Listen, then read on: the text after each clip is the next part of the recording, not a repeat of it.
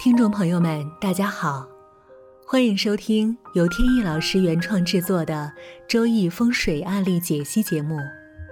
在这里，用一个个鲜活的案例串起博大精深的风水命理知识。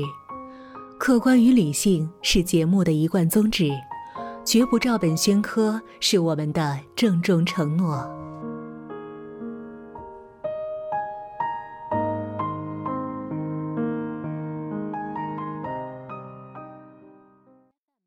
现在呢，随着生活水平的提高啊，很多人呢也富裕起来，那么就开始筹划呢买这个大的房子。这个呢本身无可厚非，不过呢有朋友也问一个问题，就是呢人呢住在这个大的房间里边，对人呢是好是坏？这里所说的呢不是。这个房子的规模，而是呢具体到这个卧室的大小。那回答这个问题以前呢，首先要明确呢，就是每个人呢对房间大小的这个承受能力呢不一样。只要是在他的承受范围之内，这个房间大小呢没有什么太大影响。但是通常呢，咱们普通人呢能承受的，大概一个卧室的面积呢，也就二十平米左右吧。那朋友的问题呢，实际上是想问，这个如果超过这个面积呢，对人有什么损害？这个呢，确实是有损害的，在风水的基本的理论上面呢，就有这个要求，就是这个。就是房屋居住的这个面积呢，不能过大。如果过大呢，这个人体里边的精气神就能够被这个房屋呢空间呢给抽吸出去。所以呢，这个住在过大的房间的人呢，就往往会感觉到这个身体啊精力不足，做什么事情呢，精神总是不容易集中。而且呢，这个身体啊，也总感觉到逐渐的在走下坡路。讲到这里呢，想起一个话题，就是很多朋友呢都参观过北京的故宫，没有参观过的呢，也看过这个清宫剧，像什么《甄嬛传》啊、《如懿传》啊、《延禧攻略》啊。那里边的房间大小呢，和故宫的还真是没差太多。那我们可以回想一下，皇帝住的那个寝室，那个房间很大吗？其实呢，并不大。按说呢，作为皇帝，既不缺钱，又不缺地方，那么为什么不把这个房子盖的再高一点，在里边空间再大一些呢？就是因为呢，皇帝的住宅也需要符合风水的标准。皇帝呢，虽然他的命是皇帝的命，但是呢，他的身体呢还是普通人，所以呢，住在过大的房子里边一样受害。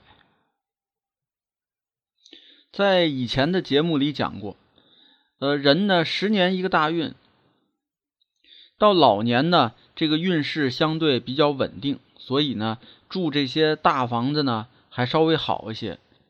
但是呢，也要躲开俗称的这几个坎儿，七十三啊、八十四啊等等这些，还有犯太岁的年份。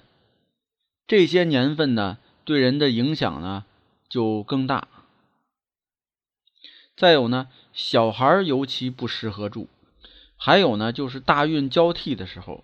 对人影响呢也不好。那么好，问题呢解答到这里。有兴趣的朋友呢，还可以关注微信公众号“北京易经风水起名”的简拼，也就是首字母，上面有很多风水和命理方面的文章跟大家分享。文章是每天都有推送。下面呢，我们接着聊风水案例。几年前呢，曾经帮一位朋友看过他家的风水。他家呢是在农村，他找我看风水的原因呢，是因为当时呢运势有些低迷，正在走背运，他怀疑呢跟家里的风水有关。背运呢表现还比较多，比如说家里边的主妇在出门走路的时候，这个不慎呃摔了一跤，结果呢把腰给伤着了。住院住了一段时间，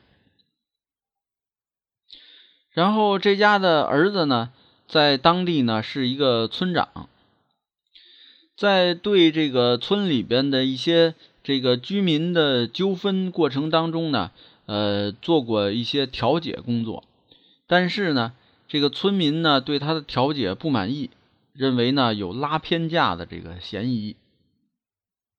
有人呢就去这个乡里啊、县里啊就投诉，然后呢几个月以后呢又又要选村长，你说就在这个关键时期又出了这种事儿，所以他这个村长呢这个职位呢就有可能要泡汤。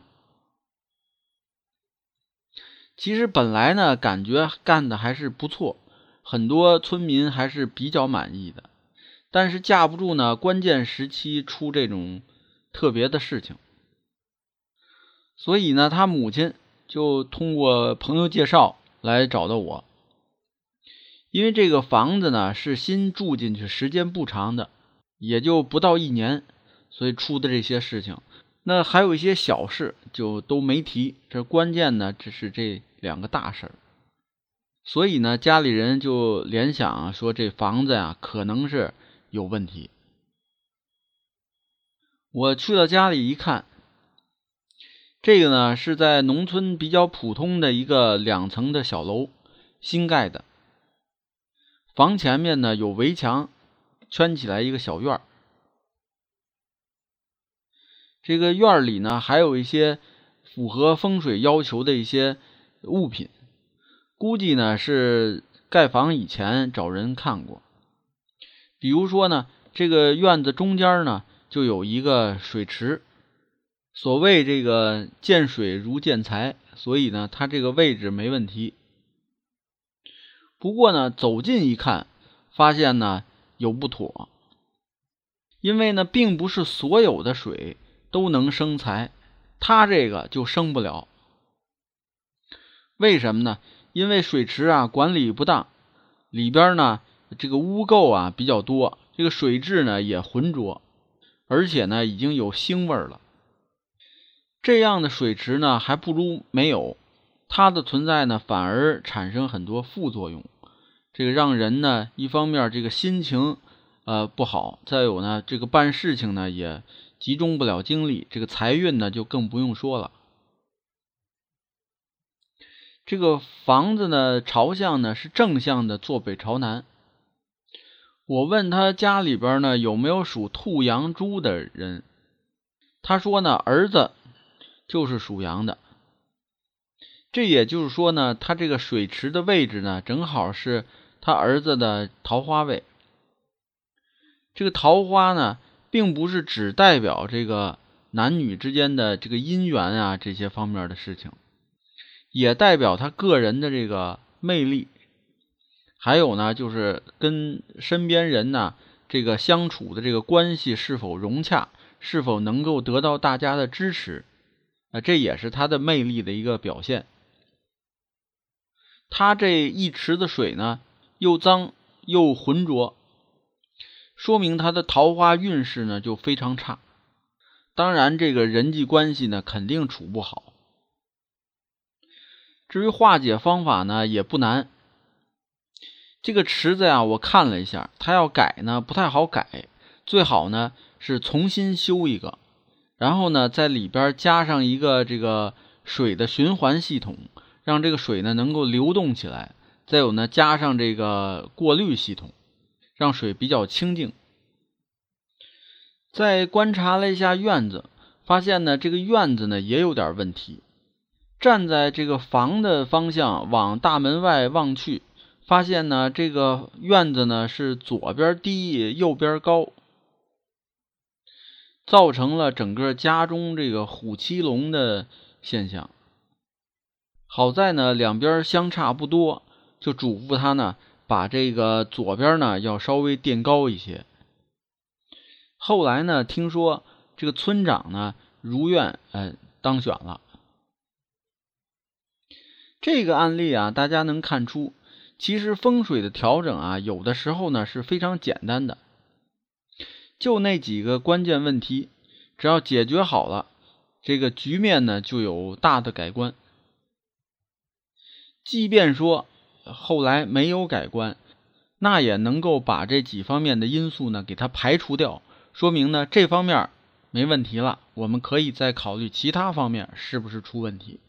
所以这些方法呢，都是比较方便易行的这些自助的方法。那么好，今天的案例分享呢，就讲到这里，谢谢大家，朋友们再见。